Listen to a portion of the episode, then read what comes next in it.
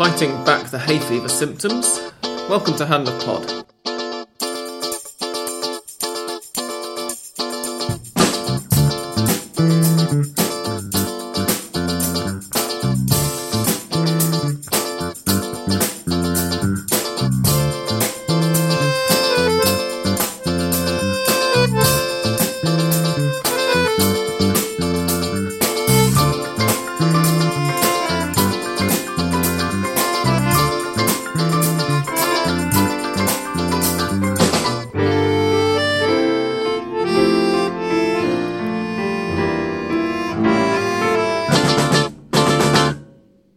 Gentlemen, boys and girls, welcome to episode 363, I think, of Hand of Pod. Um, I'm Sam Kelly. If you hear me sneeze uh, this evening, then it's because my hay fever medication is just isn't having any effects this spring. I just had to take two in the space of about an hour and a half when they're supposed to be one every 24 hours. Um, but I, I, I can feel my eyes again now. I don't want to tear them out to stop them itching. Um, so, welcome to Pod. I'm joined by Andres. Hello, welcome. Welcome back, Andres. Um, we will begin very quickly with a quick rundown of the timetable for this week and next week on Hand of Pod, because Andres and I are about to record two episodes. Uh, you will remember, if you're regular listeners and you remember things, um, that I'm going on holiday on Sunday, and you will possibly be aware that a week on Saturday is the Libertadores final. Now, we can't very well not have anything up as a preview for an Argentine side in the continent's biggest continental cup. Although we did completely forget to preview the Sudamericana final last week. Uh, we'll, we'll review it in a few minutes. Um, so, Andres and I are going to record episode 363, which is this episode, and then immediately afterwards, we're going to record episode 364. And I hope, I'm keeping my fingers crossed, um, that I'm going to be able to upload that to SoundCloud now, but delay the publication of it, so schedule the publication. I think I can do that, but we'll find out. Um, in which case, you will get that sometime next week. But there won't be a post, of course, on handofpod.wordpress.com to publicise it. I will try and remember to tweet it because I'll have Twitter on my mobile phone, but I'm not taking my computer with me. Um, so that's happening. We are also about to record two Hand of Pod extra episodes. If you would like to hear those, of course, you can go to patreon.com slash handofpod and you can sign up to become a supporter for as little as $2 a month or as much, if you really want to sponsor the show, as $100 a month. And speaking of sponsors, we're sponsored by Fanatiz, with whom, if you're in the United States of America, you can watch the upcoming Libertadores final. You can also watch the Superliga, the Copa Argentina, of which the semi finals are currently being played. The first of them is being played right now as we speak, the next one is in a few hours' time. Um, and the Copa Superliga later on in the season. You can get 20% off your first three months with Fanatiz by going to fntz.co slash HOP and using the discount code HOPFZ. Uh, live Libertadores for those in the United States and for everybody around the world, live and on demand Superliga, Copa Argentina, and Copa Superliga, as well as various other competitions um, in both packages. Right then, the weekend just gone. Uh, it was a weekend, first of all, which saw, as we said, the Copa uh, Copa Superliga, Copa Sudamericana final, which was Colon's first ever appearance in international competition, um, and which, well, it didn't go that well for Colon, did it? No, not first ever part. Uh, it was first final. Sorry, that's what I meant to say. Yes, the first Yes. ever appearance in an international final is, is what I should have said. Thank you. Um, Independiente del Valle were the pre-match favourites, in spite of the fact that Colon took nearly forty thousand fans, and Independiente del Valle, according to the Paraguayan immigration accounts, uh, immigration um, department's Twitter page, took five hundred and twenty-eight people with them. Um, There was a, Independiente were, were the favourites, and, and they made that tell. The uh, there was a song uh, that was made popular, especially on Twitter. Uh, Soy Sabalero, which Mm. of course Sabaleros are the supporters of Colon because of the big amount of people there, a crowd uh, attending the La Nueva Olla, the, the stadium, which was also crowded but with water. Uh, Yes. Um, and uh, apparently, what Rolfo Onofre said because he was there, um, uh, that Gianni Infantino, the FIFA president, couldn't believe the the, the massive, uh, well, of course, supporting of, of the supporters of Colon, which is understandable because of the first ever final, as you have said. We, it was not that uh, a, mir- a, miracle or something we, we uh, couldn't have expected. Uh, apart, I think from Santa Fe to Asuncion is, I think, 800 kilometers, which, which is yeah. not a huge distance uh, to go by, even by car. Um, but uh, so yes, it was a colorful and of course rainy final. Um, and yes, unfortunately for Colon, um, the, the, the the final taste is bitter.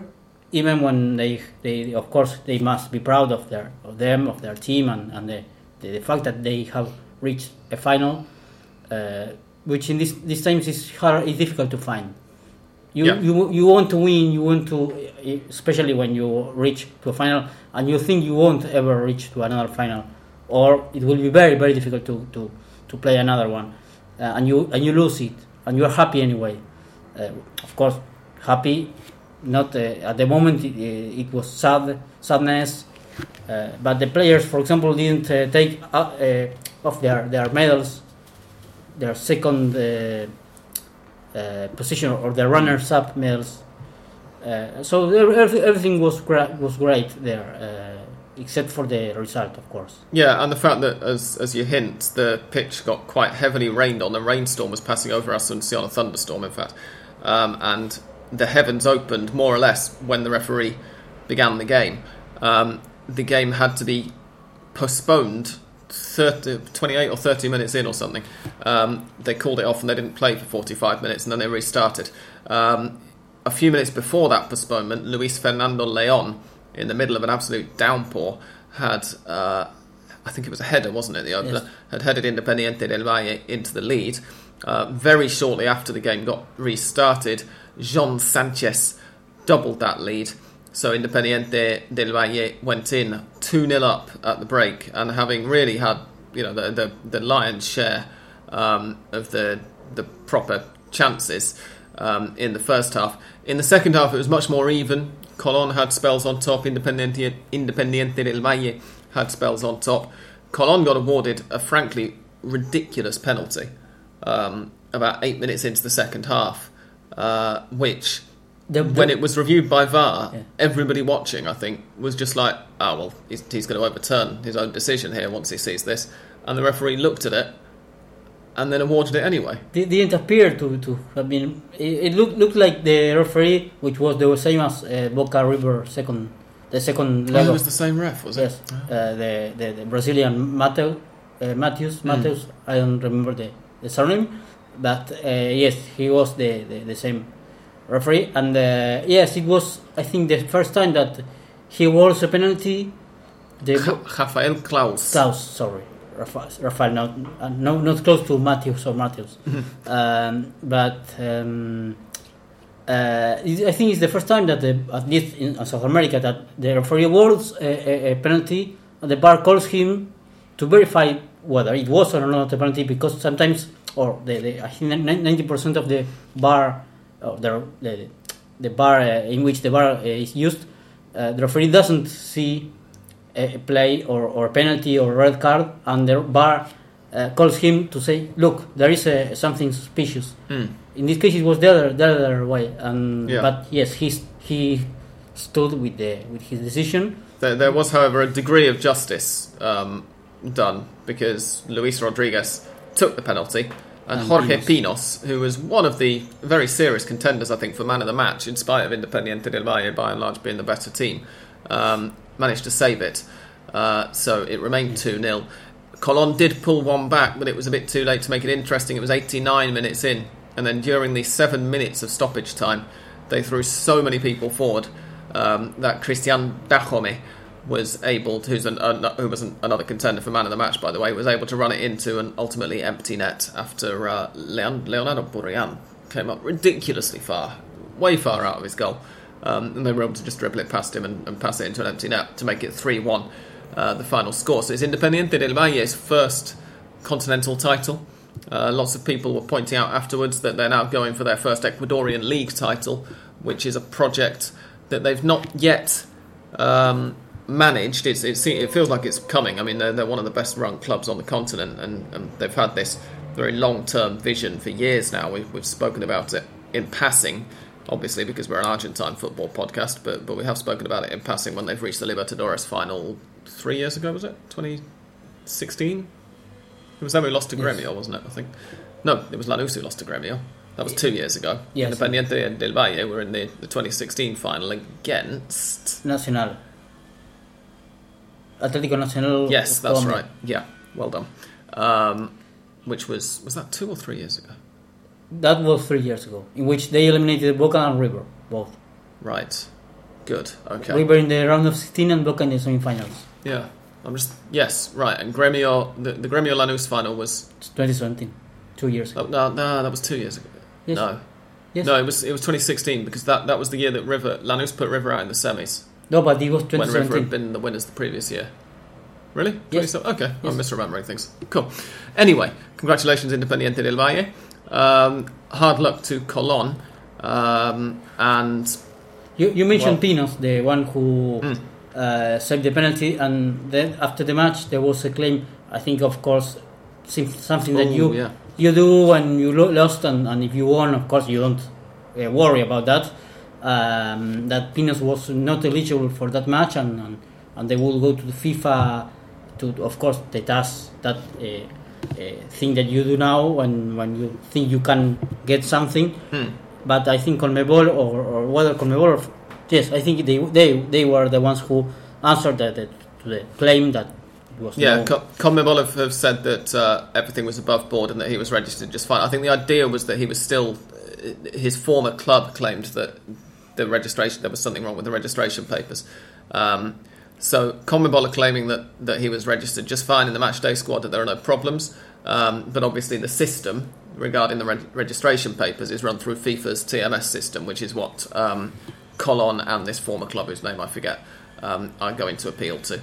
Uh, but it's not going to affect the, the results, basically. And one of interesting thing as well about this uh, is that Miguel Angel Ramirez, do you know who he is?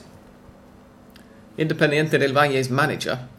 Um, is a Spanish bloke Oh, whose previous jobs included have included the Aspire Academy in Qatar. He's about my age. He's like 35 or 36 or something.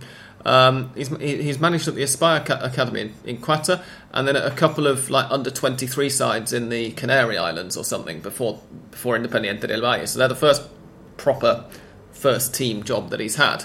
Um, and of course, the fact that he won has won the Sudamericana opens up the intriguing possibility of two Europeans winning South America's two biggest cup, cup competitions. I hope because- no, but yes, of course you do, yeah. Um, but you know, uh, facing River Plate are going to be Jorge Jesus's um, Flamengo uh, a week on Saturday. So that's that's an interesting little uh, wrinkle for you as well. Um, moving on to the Superliga, obviously Colon didn't play uh, at the weekend because we're not England. we're not going to make you play an international game and a club game on the same weekend. Liverpool. Um, Same as River this weekend, uh, in which they will have their match postponed against Independiente. I think they will be playing in January uh, because Yeah. e- even when there will be still one week to go to the to, to the final, uh, I think Conmebol uh, demands the teams to go there three days before the final Mhm. uh, actual place is Yeah. played to make the promotions. I think and, and well. And to train, have yeah, I think from the team's point of view, it makes sense as well. Anyway, course, doesn't it? yes. Um, there were 11 games that were played in the Superliga, and they went Estudiantes 1, Talleres nil in Estudiantes' last home game in the Ciudad de la Plata. Um, that's the Estadio Ciudad de la Plata. It's certainly not the last home game in the city of La Plata. Unión de Santa Fe nil, Atlético Tucumán 1, Lanús nil, Banfield 1, San Lorenzo 3, Argentinos Juniors nil. You need to listen to some of these scores and you can work out what it's going to mean if you've not already heard Hand of Pod Extra. Godoy Cruz 1, Independiente 2, Central Córdoba 3, Patronato 2, River nil, Rosario Central 1, Aldosivi nil, Gimnasia 3, Newells 2, Defensa y Justicia nil, Racing 1, Huracan nil, and Vélez nil, Boca nil. Now, if you were listening very carefully and if you had a good idea of the league table in your head as I was going through those, you will have noticed that all of the top four going into the weekend, that is Argentinos, Lanús, River, and Boca, they all failed to win, and three of them lost their matches. Um, only Boca picked up any points at all. Those changes altogether um, mean that. So first of all, Lanús losing the Clásico was against Banfield was was the big news, and then Argentinos got thumped by San Lorenzo. I don't know where that came from. San Lorenzo's first half performance was excellent. Um, I think the, the the one who scored the goal for Banfield, it was, I think it was the first and last goal that they, that he scored against the their arch rivals. yeah, As they have, as he has been bought by signed by Inter Miami, the the team founded by David Beckham. Uh, Oh, really? Yeah, and he will. Carranza. Julian Carranza, The former yes, River. 19 years old. Ah, I didn't know this. Well, Uh, um, but yeah, the, so the effect of of the San Lorenzo getting such a big win over Argentinos was that, in spite of having lost a couple of hours previously, Lanús actually leapfrogged Argentinos in the table. They went top on goal difference. Um, River then obviously could have gone two points clear, but lost to Central, meaning that they stayed in third on goal difference. And then a few hours after that, Boca played and drew with Vélez, which means that now they have gone top of the table on goal difference. Lanús are second, exactly where they started the, the last weekend. Just they're behind Boca instead of behind Argentinos. Um, Argentinos are third. All those three teams have 25 points. River are fourth on 24 points. And Racing have joined River thanks to that win over Huracan, also on 24 points. So we have a top five currently separated by a single point. Um, you can go all the way down to ninth place, and you'll have only a, you have a gap of sorry eighth place, and you have a gap of three points between first place Boca and eighth place Atletico Tucumán, and the two teams immediately below Atletico Tucumán and Newell's and Independiente, who, as I told Hand the Pod Extra listeners already this week, have a game in hand against each other. So And one of them at least has to gain at least one point, and, And therefore, is in effect, what we've got is the top nine all three points apart. and Estudiantes is fifth now or sixth. Estudiantes are currently seventh, Well, but, but they are level on points with Vélez, who are sixth, and with Atletico Tucumán, who are eighth. Those three teams are also only uh, only separated on goal difference. three matches ago, uh, uh, Gabriel Milito was with one foot out of Estudiantes, and no one, Mm. nobody cared uh, about the new stadium. And now they are celebrating that they have recovered quite. I, I, I, think, I think they, they have just won three matches in a row, and, and of course celebrating the new stadium in which they will play since next round. Yeah, yeah, they will. Uh, it's four matches in a row. In fact, they went Oh, out of the Copa Argentina to Central Cordoba, and since then they've claimed a league win over Central Cordoba in the very next game, and then they've beaten Rosario Central, obviously Gimnasia in the Clásico, um, and now Talleres. Uh, it was a, I guess, what you could call a classic Estudiantes ball game against Talleres, the opening game of the weekend. They went 1 0 up after two minutes, and then they just sort of held Talleres at bay. Castro was the the the scorer because he was offside. Uh, it was. It was indeed, yeah, Manuel Castro. Uh, he was And yes, quite offside, Mm. and well, of course the the goal was awarded anyway, and we don't have VAR in the Super Superliga, remember? Uh, yeah. Um, so the big news, obviously, for Estudiantes this weekend, though, was the unveiling of the new stadium. It was very spectacular. You probably, or well, you might have seen the video of the flaming lion running around the arena. Uh, if you were in the stadium at the time, then you wouldn't have seen it because it was a projection. Yeah, uh, unlike a lot of uh, um, the reports saying, Oh, there is a lion. yeah, th- th- there was a hologram. It wasn't a hologram; it was a virtual reality thing. So I don't know whether people could see it on their mobile anyway, it was something not was- very commonly seen here. No. so it was. Um, it, it was on TV, basically. It was done for the cameras. Uh, but congratulations, Estudiantes, and as Andres says, they're going to be playing in their own stadium. Are they at home this coming weekend as well? they are. They're away to Colon, not this coming weekend. Sorry, this is an international break, isn't it? But you know what I mean. Uh, they're away to Colon in a week and a half's time, um, and then after that, they will be at home to Atletico Tucumán on the 30th of November. That will be their first game in the Hirschi, uh, which is the name of the new stadium. So congratulations, to Estudiantes fans, and unlucky listener Lee, who left Argentina two days too early to get along to that opening event. Oh, you, you mentioned that uh, there will be an international break, and I, I mentioned that uh, River wouldn't play because they will be in the uh, final of the Copa Libertadores, but it won't be because of that. It will, it will be because of the.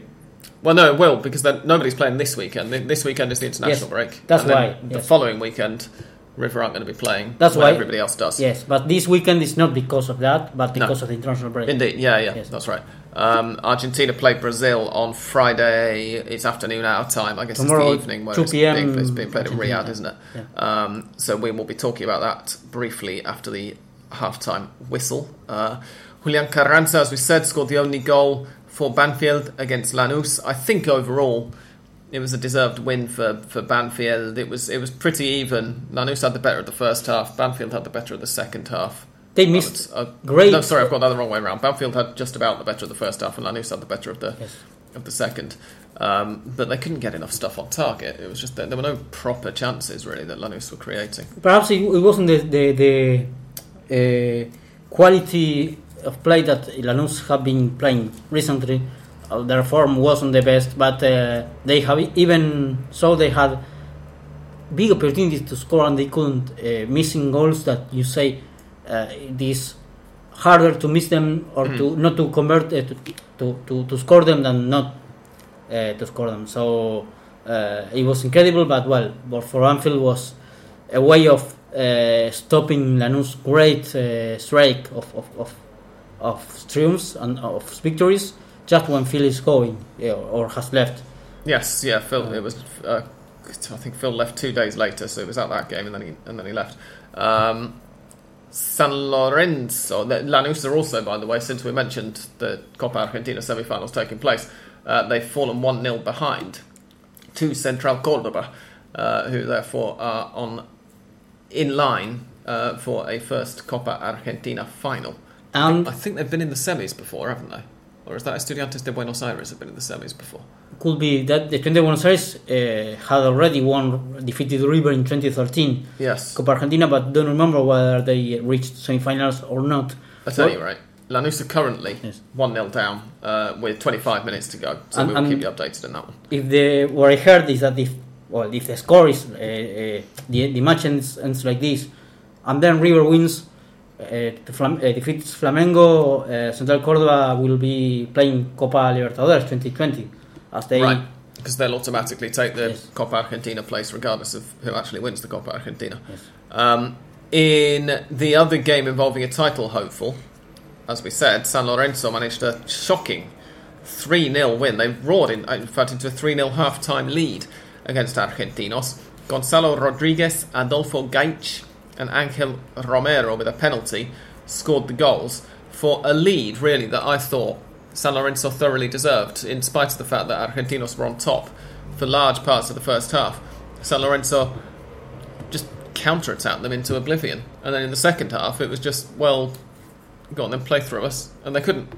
Um, it was a, quite a flat looking Argentino side. And it put me in mind of what we said last week about how they, they, uh, they were getting where they were getting through an overperforming defence. And something.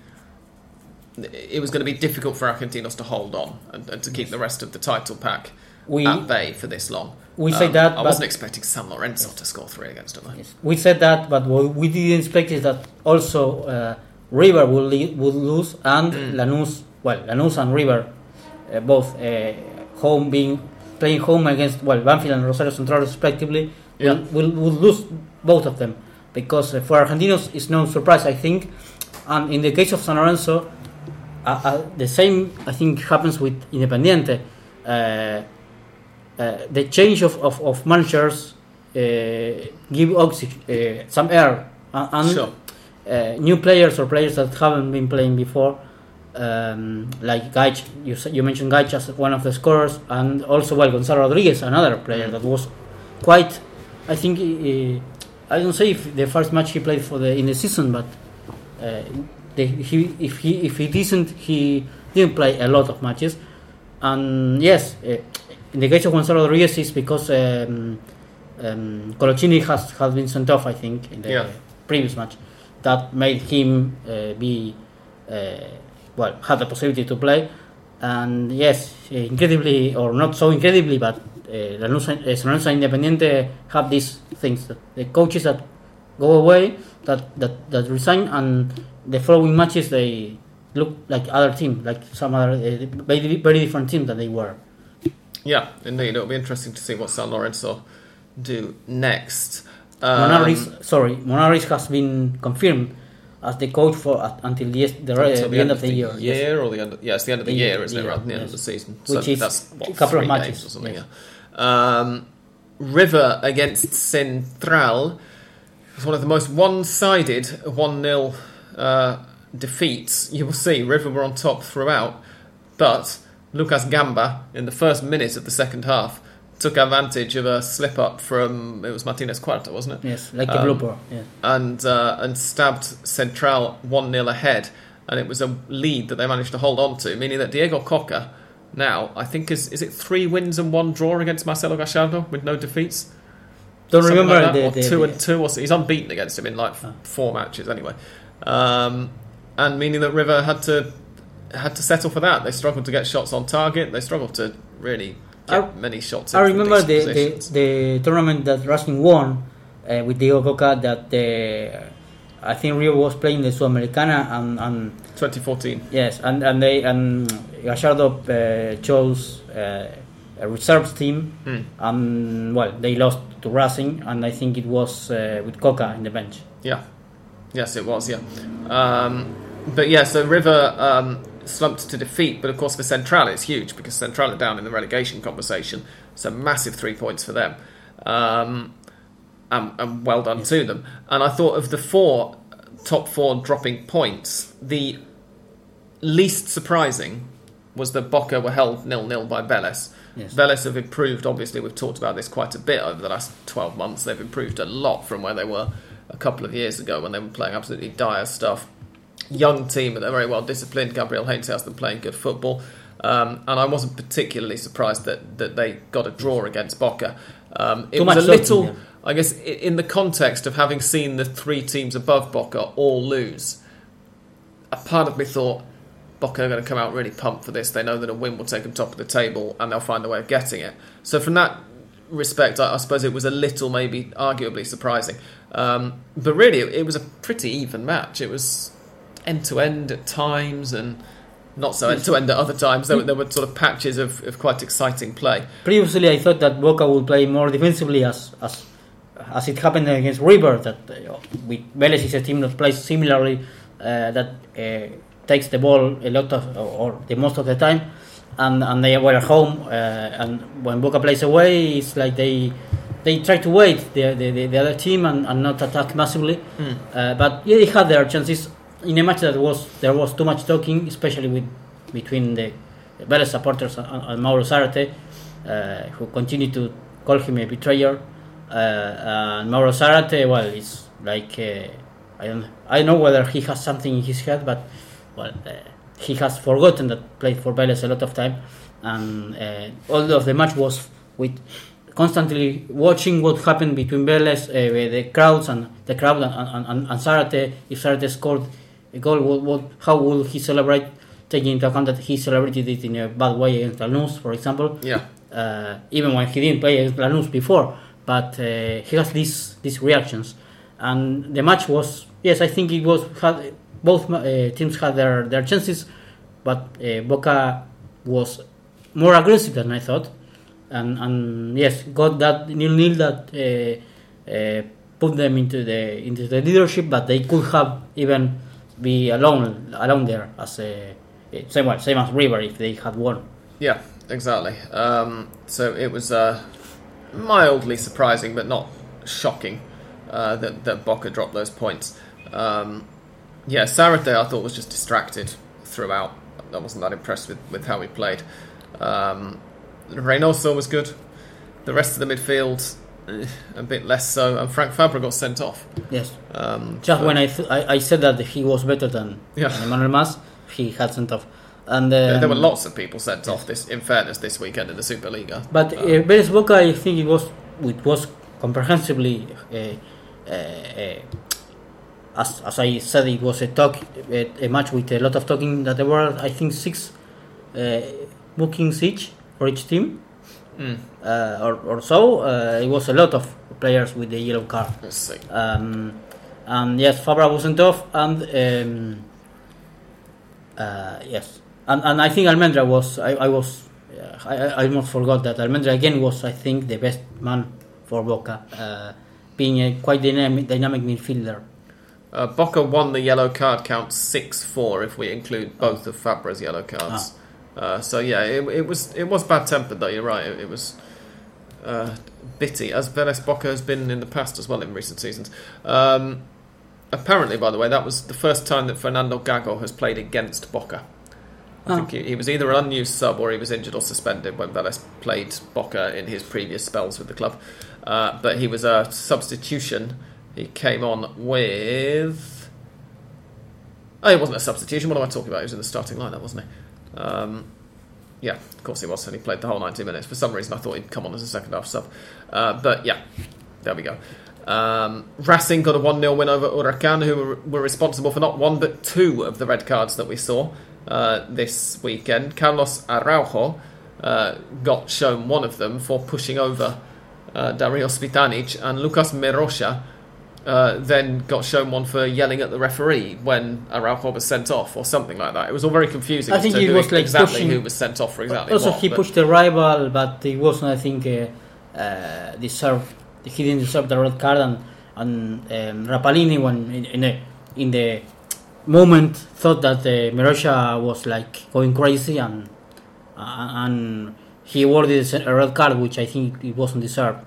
Uh, but yes, at that point the match was like uh, even more uh, like uh, uh, talked with that on Vélez Boca and uh, yes, but uh, the Araujo the Araujo action was really incredible uh, Yeah. for a professional player to uh, when th- there is a player in the in the in the floor that has the ball in their I think between their legs and you go and, and, and, and try to get the, the ball there it's really Yeah, uh, and the upshot of it was that he ended up just stamping on Cvitanich's groin. Basically, it, it looked really painful, um, and it was yes it was obviously stupid as well when he went in for it. You were like, that's not going to end well, and it didn't.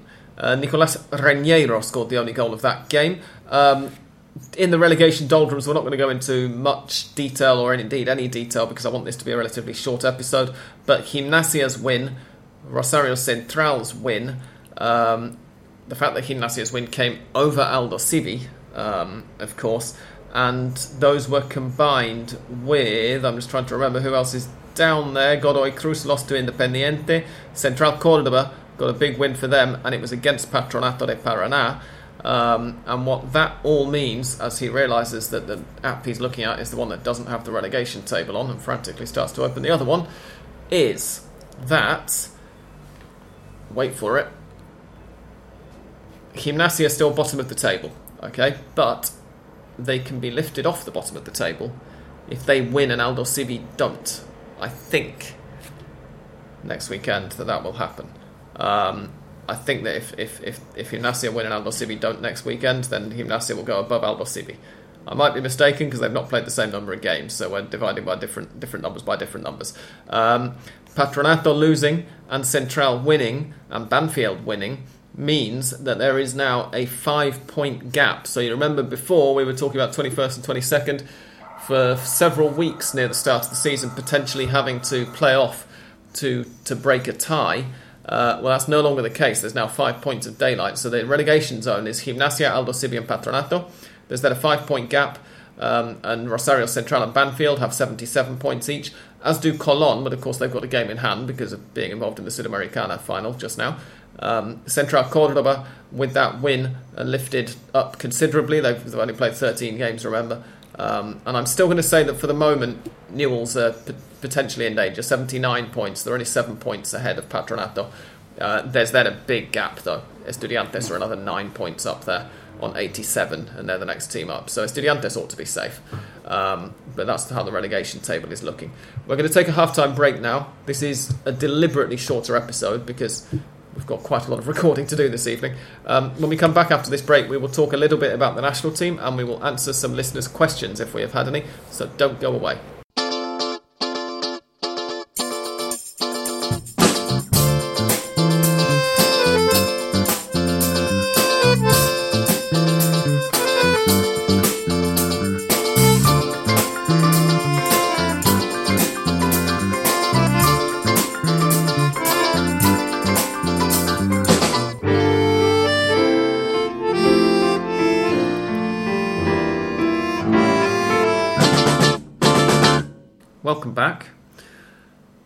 Argentina play Brazil in Riyadh. I think I'm right in saying Riyadh. Um, on Friday, as I said, it's at 2 o'clock Argentine time in the afternoon, which means if you're in the UK, it's going to be 5 pm. If you're on the eastern seaboard of the United States, it's going to be at midday. Um, and if you're anywhere else, then you can work it out from those times. Um, You're in the UK Friday, 5 p.m. yeah. It's beer and, and watch Argentina play. Well, yeah, if you can find a pub that's showing it, which might not be easy. Um, but I'm sure that you'll be able to find a stream of it somewhere. Maybe, if you get home from work really early. Uh, anyway, the team is, is going to be an interesting one because Argentina Brazil in recent years has been. They, when they've actually played, it's tended to be rather closer. And obviously, the most recent meeting was a particularly bad tempered one in the Copa America. Yes. And the, the friendly before the, the that match was uh, all, again uh, another victory for Brazil in the I think it was uh, uh, in the last minute victory. Also with Scaloni in the, in the bench and, and uh, for Copa America was harder uh, through nil.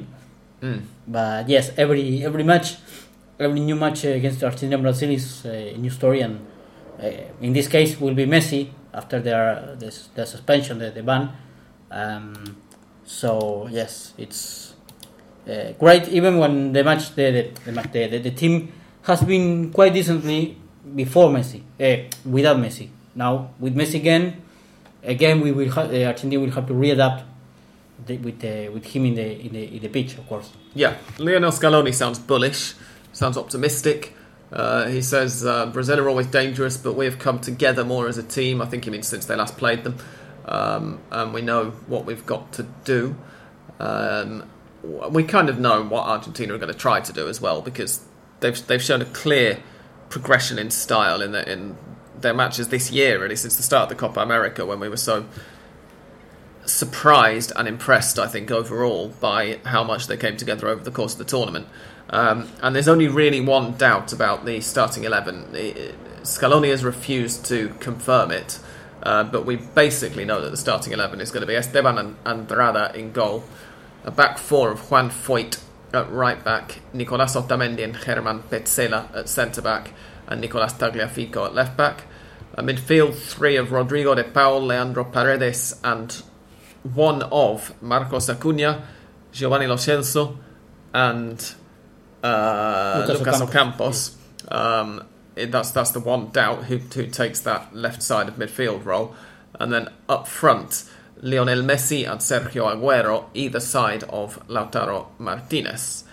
It's a pretty decent strike force, but Argentina have fielded pretty decent strike forces for a lot of the time over the last fifteen The- years or so. The only the only thing that surprised me is uh, the, the the option of Aguero instead of Alario, who has been doing quite great, impressive, Hmm. uh, to be to be honest. And uh, we, you know what the world can give. Of course, perhaps you want to see how he is or how he his form in the Manchester City is always great. I think Yeah. uh, if he can really uh, do the effort for the national team and play the qualifiers, otherwise it won't be useful for him or for the national team. As Alario, as of course, it's more have to do with the future than with the present. And uh, the last uh, latest uh, friendlies have has proved that he could play in the national team. Of course, it, that's great for him, for for Scaloni, who called him up and, and, and his performance was, was great. Uh, but now he calls Aguero, Aguero again and, and, and, leaves uh, Alario out. Yeah. Um, it, it, it's a weird one, isn't it? But I, I think he, always said during the last tour that this double header that we've now, in theory, double header, and we'll get into what I say in theory in a couple of minutes. Um, but that this double header that we've now got is, is his chance to start bringing the group together who are going to take on the World Cup qualifying campaign and next year's Copa America. So it's going to be interesting to see how permeable that remains. I mean, he has said um, today that Mauro Icardi is, is always being looked at and has a chance of breaking in. So clearly the door isn't completely shut to people who didn't get called up this time. But yeah, overall, I agree. I'm, I'm slightly surprised that Alario's not been a little more in the conversation, and I remain surprised and slightly dismayed from an Argentine point of view that Nicolas Otamendi is still Yes. getting starts at the centre of defence.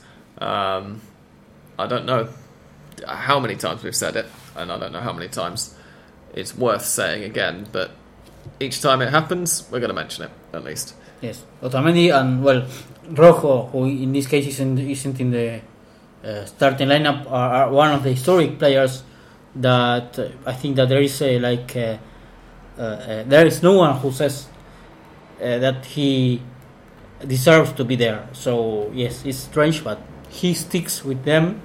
In this case, Otamendi. I, I- think he, he thinks that there ha- must be uh, an experiment, uh, a, a, defender with uh, experience, even when his performance for national team hasn't been great. But uh, not to put two youngsters, but uh, but Pezzella is not a youngster. It's Foyth, the, the kid in this case. Uh, Pezzella has also been uh, playing uh, quite uh, a lot of time in, in Europe, in Italy especially. Uh, but yes, he sticks with them. Yeah, it's. I, I- I guess I don't know whether it's strange. I can see why a coach would want to stick with an older player, especially in a defensive role as a kind of safety blanket. But I just I'm not convinced that Otamendi is is worth doing that for. Um, the reason that I said that this is in theory a double header is that Argentina's second friendly is currently scheduled to take place in the late-ish afternoon. It must be quite late over there because it's kicking off at like quarter to five our time, I think, if I remember rightly, uh, against Uruguay in Tel Aviv. So you might remember that last year, prior to the World Cup, the players, um, after seeing some protests in, in the training camp in Barcelona from uh, Palestinian um, groups, said to the AFA, look, we, we're not going to play in Israel, we're not happy about our safety and, and so on, and I guess they're also thinking about their, their images as well. Um, I can only assume that when they called that match off, I can't remember who it was going to be against. Um, it wasn't against Israel, was it? No, I don't think so. But I can only assume that when they called that match off, they, they said, look, we'll come back and we'll play another friendly in Israel at some point, uh, as soon as possible. Um, that's the only reason that I can think of for playing in Riyadh and then playing in Tel Aviv.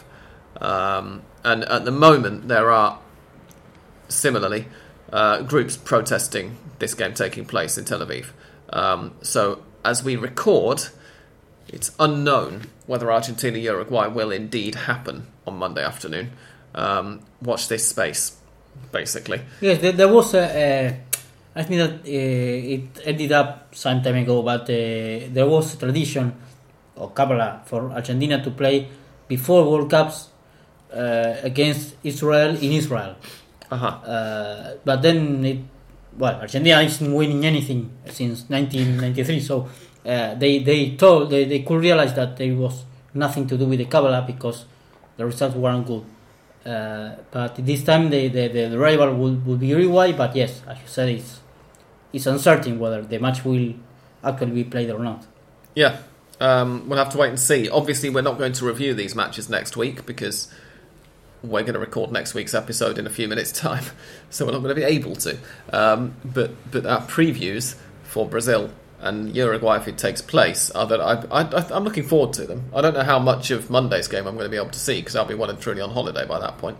Um, but I'm looking forward to Argentina Brazil tomorrow. I, th- I think there should be I mean, as much as I ever look forward to an international friendly, um, I, I think they should be fairly interesting. It- It'll Yes. be good to see whether Argentina's the progress that we think that they have made since the Copa America is demonstrated against, you know, two of the opponents who they played in the Copa. They did play Uruguay, didn't they? I'm not making, imagining No. that. Oh, no, no, they didn't. What am I talking about? Against one of the opponents then that they played um, in, in in the Copa America, um, and indeed the team who went on to win it. So But if in the past there were uh, uh, friendlies that you wondered, uh, what is this for? Like Morocco, for example, or, or Singapore, I think it was in the when Sampaoli was in the bench. yeah. In this case, it's great uh, friendlies against Brazil and Uruguay. Yeah, exactly. I mean, you, you can you can learn something from those matches, whatever the result is, can't you? In, in a way that you can't if you're sticking seven or eight goals past Singapore or whoever or Hong Kong. um, or or whoever. Uh, the under 23s have also been in action. They were the last I saw they were six 0 up after 36 minutes against the Canary Islands under 23. I have to admit that I then forgot about that game because the Copa Argentina semi-final was on TyC Sports, and so I turned over to that. Um, I don't know how it finished. Do you? Me neither. No. No. Should we Google it? Yes. Argentina under 23. Uh, Argentina under 23, as I actually just typed. Um, oh, they're not just showing the bloody hell. Let's try versus Canary Islands. This is, I was expecting a live score to pop up there, but it hasn't done. Hopefully, clicking this will give me the score. Let's see. Oh, bloody hell, 14 0.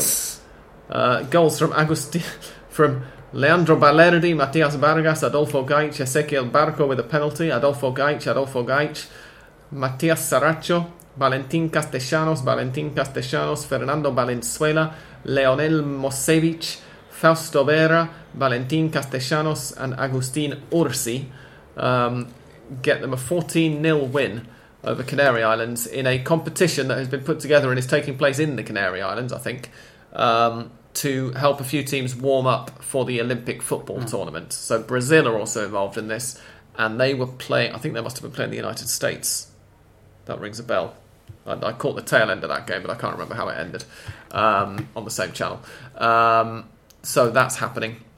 Well done, Argentina. I guess you can't really say very much about 14 0 apart from well done, can you? Has any any, any good. team in history scored 14 goals? Oh, yeah. Yes. Yeah, it's been done at full international level. There's a famous uh, World Cup Yes. Well, uh, yes. At this level. qualifier with Australia playing American Samoa or something, where one of the players scored like three hat tricks in a Ah. some ridiculously high 16 nil or, or something like that. Um, so it has been done, but yeah, I mean, this is what happens when you get actually a relatively good um, Argentina youth team playing a, a clearly not especially good Canary Islands youth team. Um, so hard luck, Canary Islands. We've had one listener's question, which is good because we wanted to keep this fairly short. So, Wayward from Haywood says, How real is this talk of Boca's stadium renovation? I have seen two different mock ups, and both would require the acquisition of neighbouring real estate. Thanks. Well, uh, every time there are elections, uh, it is this is something talked or this is a subject that uh, candidates try to talk about to attract, of course, the the the, the, the socios, the members, uh, to vote them. But certain there's nothing certain or or that will happen for sure, as as has been discussing at Boca at the, at, about the uh, making Momorea bigger there is something that has still hap- that didn't happen and, and, and will uh, be will need to, to happen to, to make it real, which is the uh, to buy the, the houses that are close to the to the to the stadium. And uh, Amor Ameal, Jorge Amor Ameal, one of the candidates and the main uh, candidates for the opposition to to the to the Angelici party, uh, headed in, who whose president or candidate will be Gribaudo, Christian Gribaudo, the uh, secretary, actual secretary, uh, has uh, said that he has been talking with with the or, or at least or at least he knows that the neighbors are are uh, willing to, to sell their, their their houses Okay. in the eighty percent, which is I was under the impression they weren't, but uh, that they, they, they will be uh, of course they, they don't like the idea but uh, uh, they will do it anyway yeah. uh, if this happens that uh, that uh, re- restyling of the monera will be possible uh, and uh, uh, for in one from in one hand there was uh, a rumor that there will be shopping inside the stadium but uh, Ameal has said that uh, if he's the president that will happen because the making uh, building a shopping inside the stadium will make the the the hum- the humble socios or, or the ones who doesn't have a lot of money he, for, he says that they won't go to the stadium anymore. Yeah. uh, so it's Um, something talking but uh, I think that real or or, or, or, or something that you, you will say yes this is it. Well I don't there isn't. Yeah, and it's also worth remembering that a plan along these lines has been talked about for decades, I, I think. Um, the, the the stadium that the stand sorry that you see opposite the television cameras in the Bombonera, uh, for those who've not been to Buenos Aires, is obviously you know as, as you can probably guess if you look at it, uh, it it backs onto uh, some houses right across a very narrow road, which is why Boca couldn't build a, a proper stand there. Um, and there has been talk for absolutely years and years and years about how they can get around this and, and make uh, one of the projects is called Bombonera 360. Uh, so make the Bombonera 360 degree stadium. Um, the other one is called the Slovenian project, um, and those are which is a reference to the, the fact that the, the original architect of the Bombonera was Slovenian, um, and they both involve, as as Wayward from Hayward says, basically buying up the two or three blocks of of uh, real estate behind, but which include some ridiculously high, like 500 houses or flats or something like that. Um, so it's obviously a complicated operation. I think it's probably about as real as the constant talk about River. Um, you know, D'Onofrio saying, "Oh, we're going to stick a roof on the Monumental and take the take the stands right down to pitch side, mm. get rid of the running track, the dollar, or build a new Monumental." It's not going to happen. The dollar issue is, is so big to stop any any yeah. any project and, and and anything that could be said now it, it is not real or, or at least it's very very difficult to, to realize or to make it real. Uh, uh, of course, you could you could say yes, I want to uh, make a monumental some uh, fixes or some some things for more people to be allowed to go to the stadium, make it bigger. But uh, the, the, the possibilities here uh, right now aren't real because of the dollar, as I as I said. Uh, as as it's higher right now, very high, and and uh, D'Onofrio has just said that they will need to sell a player to have, have the finances uh, in order. So if you say that, it means that you can't think of of putting a roof or uh, um, building a new stadium or uh, making the actual stadium bigger or or, or, or restyle.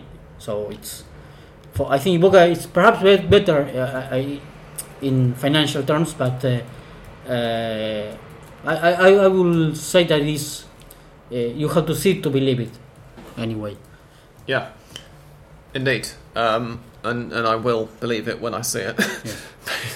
Essentially, I, I, I, can't imagine it actually happening, even though it, it would look lovely. Um, thank you for the question. That's all we have. And we're now going to uh, get off. This was a deliberately shortened episode because we're now, we've, we've got another episode which is also going to be quite short um, to record previewing the Copa Libertadores final. Thank you very much for listening. Please get over to fntz.co slash HOP and use the discount code HOPFZ for 20% off your first three months with Fanatiz and support the show. Get over to patreon.com slash hand of pod for lots and lots of extra content so that you can give us some money for that as well. Um, and you will be hearing from us again next week. Remember to keep an eye on your RSS feeds and, and on the SoundCloud page, soundcloud.com slash handofpod, rather than on handofpod.wordpress.com for next week's episode, um, because I'm not going to have my computer, so it won't go up on WordPress until I'm back from my holiday when I will put it up for completion's sake and publish it there. Uh, but the audio will still appear in your podcast subscription program, whether you use iTunes or Spotify or SoundCloud or Deezer or actually I don't know whether we're on, we're on Deezer, so if we scrap that Stitcher, whatever other ones we're on, I can't remember. Um, we will be back in your ears before very long, and we will be talking even before that because we're about to record it. But for now, thank you very much indeed for listening, and enjoy the international weekend from Andres. Thank you. Goodbye. And from me, thanks and goodbye.